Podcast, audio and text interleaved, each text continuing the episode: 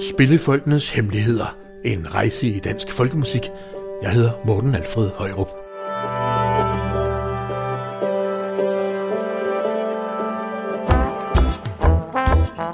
Hvor finder vores dages spillefolk deres repertoire af gamle traditionelle dansemelodier?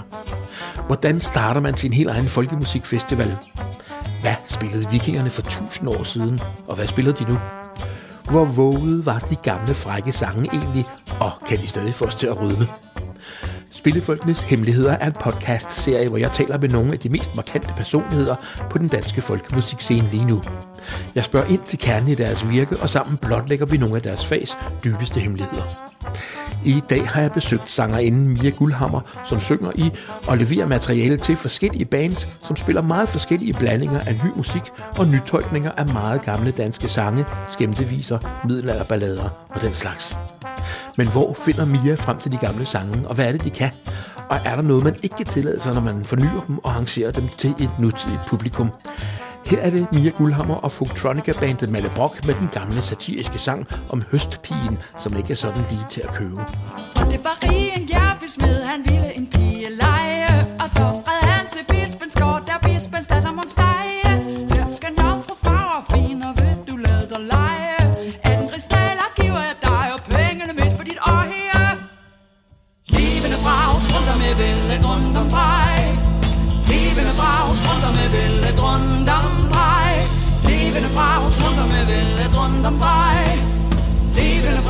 Rundt med vælge rundt om drej. Ravet jeg kan der var mark og eng, snuller i godt. Jeg vælger give russer og rig rum. Mia Guldhammer, du synger i flere bands, hvor I arbejder med en blanding af nyt og meget gammelt traditionelt materiale, som I tolker for et nutidigt publikum. Ganske som vi netop hørte her med Folktronica-bandet Malle Brock i den gamle vise om høstpigen. Og jeg ser frem til at høre, hvad det er, de her gamle sange kan. Men først, hvordan kom du overhovedet i gang med at synge? Øh, Jeg vokset op i en familie, hvor vi spillede og sang øh, dagligt. Så det har været en del af omgangsformen. Jeg har sunget rigtig meget med min mor. Og det har været gamle sange. Det har ikke været ballader, som er det, jeg har kastet mig over sidenhen. Det har været gamle viser og børnesange og gårdsangerviser og s- sådan slager. Øhm, og vi havde et lille familieorkester, hvor vi øvede hver søndag. Og øh, så kom jeg på Rod Folkemusikstævne, som er sådan et ungdomsstævne, som sidenhen har vokset sig rigtig stort og flot. Jeg kom på det første råd, og det har været i 1995. Og der blev jeg introduceret til gamle middelalderballader og folkeviser, og så var jeg solgt på stedet. Og siden da, så har det været det, der har kværnet mit hoved fra morgen til aften. Vi hørte lidt af sangen om høstpigen her i starten. Hvad handler den om? Øh, Høstbien handler om en rigtig frisk pige. Det er bispens datter. Hun bliver opsøgt af en smed, en rig smed, som siger, hey, jeg vil gerne lege dig. Hvad koster du? Og så begynder hun at ramse op. Og det er ikke små ting. Det er alt fra fodtøj, øh, aparte køer, drikkevarer. Hun skal have nogle andel af hans øh, marker. Og så skal hun, sidst men ikke mindst, have tre vilde drenge i sengen og en masse øl. Og så bliver han simpelthen så fornærmet og rider hjem og siger, ellers tak. Jeg har da aldrig hørt mage. Og væk er han. Vil du ikke prøve en gang at guide os igennem omkvædet? Det kan være svært, når det går så hurtigt. Måske kunne du lige få synge det for os, først som du plejer at synge det, og så måske lidt langsomt, så vi kan høre, hvad der egentlig er sunget. Levende brag, strunder med vælge, drønt om drejer, ravet, jeg kan der mark og eng, snuller i godt, jeg vil give russer og rig rum. Levende brag, strunt om evel, et rundt om drej, ravet, jeg kat over mark og eng, snuller i godt, jeg vil og give russer og rig rum. Hvad betyder det? Det er det, man kalder mundmusik, som er sådan en slags øh, rytmisk øh, supplement til en tekst. Der er rigtig meget øh, smæk på, når man går i gang med det her mundmusik. Jeg tror, mange kender det i mange gamle børnesange. Filiongongong og tingelingeling, eksempelvis. Men det har været en del af den traditionelle øh, danske folkemusik. Der er forskellige øh, teser om, hvad det er og hvorfor man har brugt det. Der er nogen, der siger, at det er fordi, man har manglet instrumenter, og der har skulle være noget rytmisk spændstighed, og så har man brugt det her. Der er nogen, der siger, at det er for at ligesom imitere og latterliggøre det latinske sprog og præsternes besværgelser. Og så er det bare rigtig sjovt at synge, og når man først kommer i gang, så er det næsten ikke til at stoppe igen. Hvor har du den her sang fra? Jeg lærte den her sang på Folkemusikcentret i HR øh, ved Holstebro tilbage i slutningen af 90'erne af Gitte Tofte, som øh, var en del af ledelsen på centret på det tidspunkt. Og jeg var taget derhen for at lære noget mere om ballader, og var gået i gang med et, et lille uddannelsesforløb, de havde, hvor man kunne blive uddannet til balladesanger. Og det ville jeg gerne. Og der lærte jeg øh, den her i en frokostpause. Jeg husker bare, at jeg sad med min linser ret, og så sang Gitte den pludselig, og jeg tænkte, nej, hvor er den sjov og fed. Den vil jeg gerne lære. Der er en ret skøn optagelse med Gitte og Tippe, som, øh, som fortolker den her gamle folkevise, skæmtevise. Ellepas ro, det giver du mig, de alle skal være gugule. Du skal give mig en jomfru skøn, der rigtig kan Du skulle skue levende brag, strømt om en vel, en drømt om der rav, der kan over makker en snuller i godt, jeg vel og gerusseri rum. Syv tønder byg, det giver du mig hver fredag ude i fasten. Otte tønder ro, det giver du mig hver lørdag, når vi kaster. Der levende brag, strømt om en vel, en drømt om der rav, der kan over makker en snuller i godt, jeg vel og gerusseri rum. Tre tønder øl, det giver du mig hver aften. Jeg går til senge, du skal give mig nattero med tre kurasi drenge. levende brag, strømt om en vel, en drømt om der rav, der kan over makker en snuller i godt, Jeg vel og gerusseri rum. Bred blev rig en garpi smed, så hurtigt munde han ride. Givet al ulle gelejede dig, og aldrig så så Så jeg din lige levende brag, strømt om en vel, en drømt om der rav, der kan over makker en Snuller i i godt, jeg vel og gerusseri gerusseri rum. Fakta om Mia Guldhammer. Sanger Mia Guldhammer lever af at synge med folktronica-bandet Malle Brock, vikinge- og middelalderkvartetten Virelej, samt med det bretonske band Dur Le Potier Quartet med Sofia Sandén fra Sverige. Hun synger og spiller hvert år en lang række koncerter på museer, vikinge- og middelaldermarkeder, festivaler, spillesteder i Danmark og internationalt. Som barn sang Mia Guldhammer hver dag for duerne i familiens dueslag, når hun kom hjem fra skole. Hun spillede i øvrigt også trommer og sang i et band med resten af sin familie, og færdedes som ung i miljøet omkring Folkemusikhuset i Hoager. Mia Guldhammer, kan du ikke fortælle mig lidt mere om dit oplevelser på, øh, på, på Folkemusikhuset eller Centret HR? Folkemusikcentret i HR havde en slags uddannelse, og, øh, og det var både sådan, at man kunne øh, lære noget om, hvordan man samlede ind. Så jeg var ude og opsøge nogle ældre mennesker i byen og optage nogle sange. Øh, så foregik der en del arbejde, der var sådan på gulvet, hvor man sang en ballade, man dansede den, man, man fortalte den. Jeg var der på et tidspunkt, hvor det ligesom var ved at æbbe ud. Øh, og Folkemusikcentret i HR har altid været kendt for at være et sted med nogle stærke personligheder, der har ligesom sat en dagsorden for, hvordan man kunne arbejde med det her materiale. Øh, og det er på godt og ondt. Og det var også den oplevelse, jeg havde af det. Men det, det gav mig, det var jo en, en form for ballast. Det gav mig også en indsigt i, hvor jeg kunne finde materialet. Jeg fik for eksempel lyst til at lære 100 sange.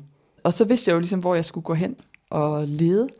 De ledte mig videre til det sted, der hedder Broby Gamle Skole, hvor man stadig den dag i dag arrangerer balladeseminar og arbejder med ballader. Og så lærte det mig også indirekte noget om åbenhed over for materialet, som gør, at jeg den dag i dag er meget large med, hvad man må med folkeviser og ballader. Øh, fordi der måske var en anden verden om øh, materialet og kilderne. Og det forstår jeg godt, fordi det er hjerteblod for mange af de mennesker, der har arbejdet med det her, og man har ligesom ville, hvad skal man sige, øh, bevare det. Og der tror jeg, at det i langt højere grad er vigtigt, at det bliver brugt, end at det bliver brugt korrekt i gåseøjne. Jeg ved ikke, hvad det der korrekt er. Jeg tænker, det må være øh, op til den tid, man er i, hvordan man ønsker at bruge det her. Jeg synes bare, at det er så dejligt, når det bliver brugt. Levende brag strømter med vældet rundt om dig. Levende brag strømter med vældet rundt om dig. Levende brag strømter med vældet rundt om dig. Levende brag strømter med vældet rundt om dig. Ravet jeg katter på marker en snuller i godt Jeg vil ikke rosa og rum Mia Gullhammer, du spiller i Folktronica-bandet Mallebrok, og I udgav et album for et par år siden. Men jeg ved, at I er ved at lave noget nyt. Hvad har I gang i lige nu? Vi arbejder med flere forskellige ballader. En, vi lige for nylig har haft oppe, er en ballade, der hedder Agnete og Bjergmanden. Både den ballade, der hedder Agnete og Havmanden, som findes i mange udgaver, og Agnete og Bjergmanden, er lidt nyere. Det er ikke øh, middelalderballader. De er fra omkring 1800-tallet. Så de er lidt nyere dato, men de findes i så utrolig mange udgaver, så de må have været meget populære. Historien handler om en ung pige, der bliver forelsket i en bjergmand. Nogle gange kan jeg blive i tvivl om, hun bliver forelsket, eller om hun bliver øh, fortryllet. Han tager hende i hvert fald med ind i bjerget, selvom hun først har sagt, det går ikke. Jeg, jeg bor herude, og jeg kan ikke forlade min familie. Men han tager hende med ind i bjerget, hvor de lever sammen, og hun føder ham syv børn. Og indimellem, når hun sidder herinde i bjerget og længes hjem, så kan hun høre fuglene synge udenfor. Hvor har, øh, hvor har I den fra? Hvor har du den fra? Agnete og Bjergmanden er også en af de ballader, som jeg har med fra min tid på Folkemusikcentret. Morten Musikus fra Malbrok har lavet en ny melodi til den, som jeg synes er rigtig fin og ligesom indkapsler noget af den længsel og sårmodighed, der er i, i historien. Hvorfor har I valgt netop den sang? Det er en flot fortælling. Den er, den er barsk. Den er evig relevant. Der vil altid være forhold, hvor, hvor den ene, hvad skal man sige, lader sig underkue eller bliver hængende, selvom man skulle have været videre. Det er et eviggyldigt emne, at nogen føler sig låst, spærret inde, fanget i en, øh, i en relation. Så på den måde, der, der giver den mening. Og hør, Agnete, hvad jeg siger dig, og vil du følge i bjerget med mig, bjerget med mig, bjerget med mig. Nej, ikke vil jeg i bjerget med dig, for min far og min mor, de vil savne mig, savne mig, savne mig. I bjerget, der var jeg i otte år, otte børn, det har jeg med bjergmanden fået, og somme jeg fødte på højen lofter, somme jeg fødte i grønnen tofter, somme jeg fødte i grønnen enger, somme jeg fødte i bjergmandens seng. Bjergmand, jeg bor her i bjerget hos dig, og min far og min mor, de savner mig. Hvordan gør du så, når du arbejder med de her sange? Altså, hvad har du for nogle værktøjer, når du får fat i en gammel sang og tænker, den her vil jeg gøre relevant øh, i forhold til nu? Jeg tror overordnet, at det er en meget personlig måde, man kan arbejde med de her ballader på. Det er også noget, det, der tiltaler mig. Der er mange måder at gøre det på. Jeg gør det, at jeg samler først nogle forskellige tekster. Det gør jeg i øh, nogle visebøger, blandt andet øh, danske gamle folkeviser. Det kan være nogle opslagsværker, jeg har. Det kan være, at jeg har lyst til at høre en indspillet version. Der findes øh, en udgivelse, der hedder Viser på valse, som er gamle fonografoptagelser øh, med, med, med gamle sanger. Spinde, savner blive så. Og skal af det guld, og sejlerne så hvide som tid. Men vinteren skal leve af det hvide som tid.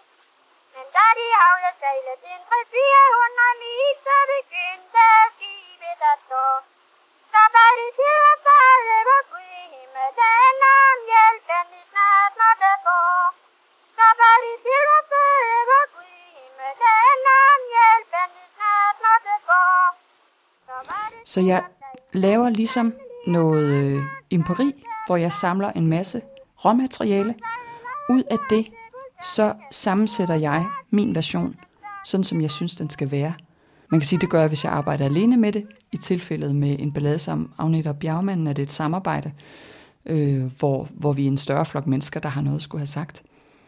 Men på egen hånd er det sådan, jeg stykker det sammen til den historie, som jeg synes, det skal være. Med de vers, som rammer mig, øh, med de ting, som jeg synes er væsentlige for historien. Og det gør jo, at jeg fornyer jo på sin vis noget gammelt materiale. Indimellem lærer jeg også en ballade af en sanger og tænker, den er bare ligesom den skal være. Den her udgave, Pauls version eller Leifs version, den er bare ligesom den skal være. Den behøver jeg slet ikke at pille ved eller sætte mit eget præg på. Og så er det ellers bare at gå i gang. Jeg lærer altid balladerne udenad, øh, og har rigtig let ved at lære dem udenad. Og det er måske også en del af det, der gør, at jeg har, er faldet for det her. At det er meget let for mig at huske historierne, fordi jeg netop husker dem som historier. Når man først er inde i sproget, i balladesproget, så er det ligesom formler. Så det er hurtigt at bygge på. Hvis man kan et par ballader, så kan du lynhurtigt lære øh, flere ballader i samme kategori, fordi de består af det samme, af de samme vendinger og formler.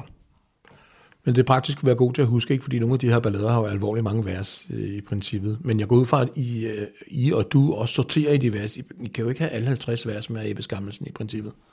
Nej, det kan man godt. Det handler jo meget om, hvad man vil med den. Jeg synes, der er nogle ballader, der kan jeg ikke lade være med at synge alle versene. Men det kræver også, at situationen er til det. Og det kræver også, at modtageren er med på det. Jeg tror, jeg havde det sådan, da jeg var yngre, da jeg først kastede mig over det, at jeg var meget tro mod at have så mange af de oprindelige vers med som muligt.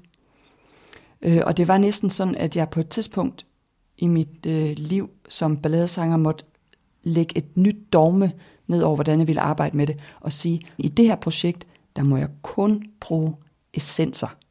Nu skal jeg øve mig i at trække essensen ud af historien, og ligesom gøre det helt skarpt og ind til benet. Det kan være, at der er en fortolkning her, hvor jeg kun synger en linje af et omkvæd eller to. Og det er også okay. Så jeg tænker, det er meget vigtigt, konteksten afgør, hvor mange vers skal der være med, hvor meget skal historien udpensles og uddybes. Hvad er dine kilder egentlig, ja. udover øh, centret på HR? Jeg bruger det opslagsværk, der består af 12 store bind, der hedder Danmarks Gamle Folkeviser.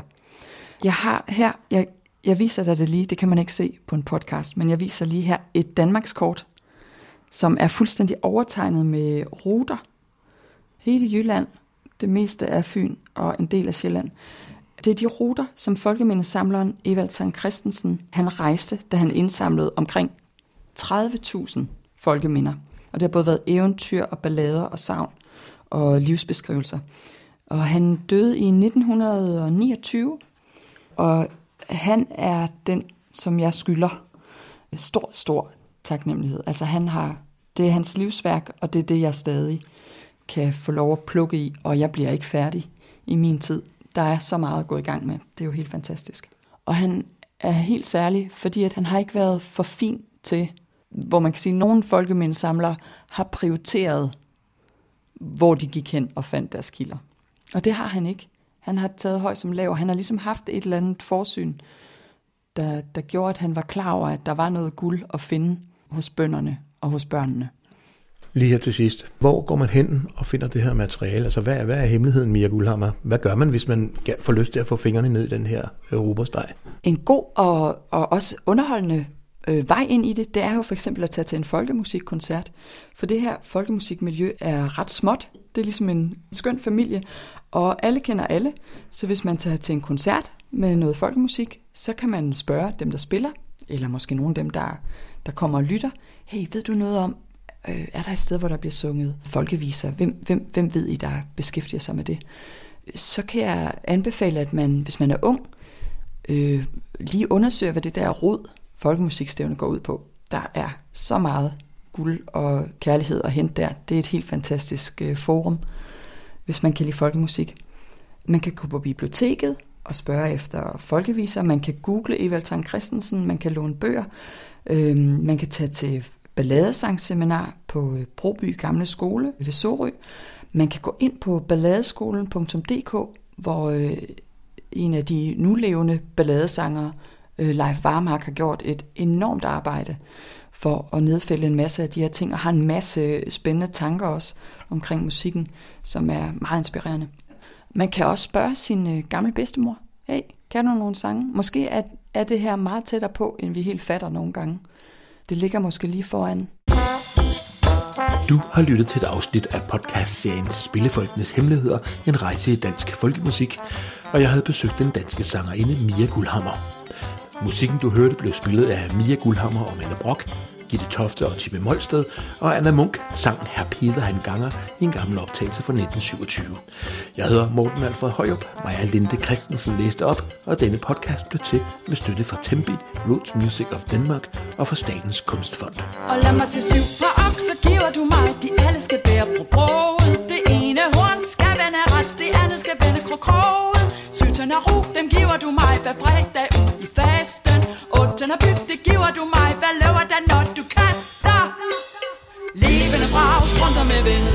Om dig. Levende brag, sprunter med vildt rundt om dig. Levende brag, sprunter med vildt rundt om dig. Levende brag, sprunter med vildt rundt om dig. Ravet, jeg kan på makker, af, snuller i gat. Jeg vælger gerusser og rig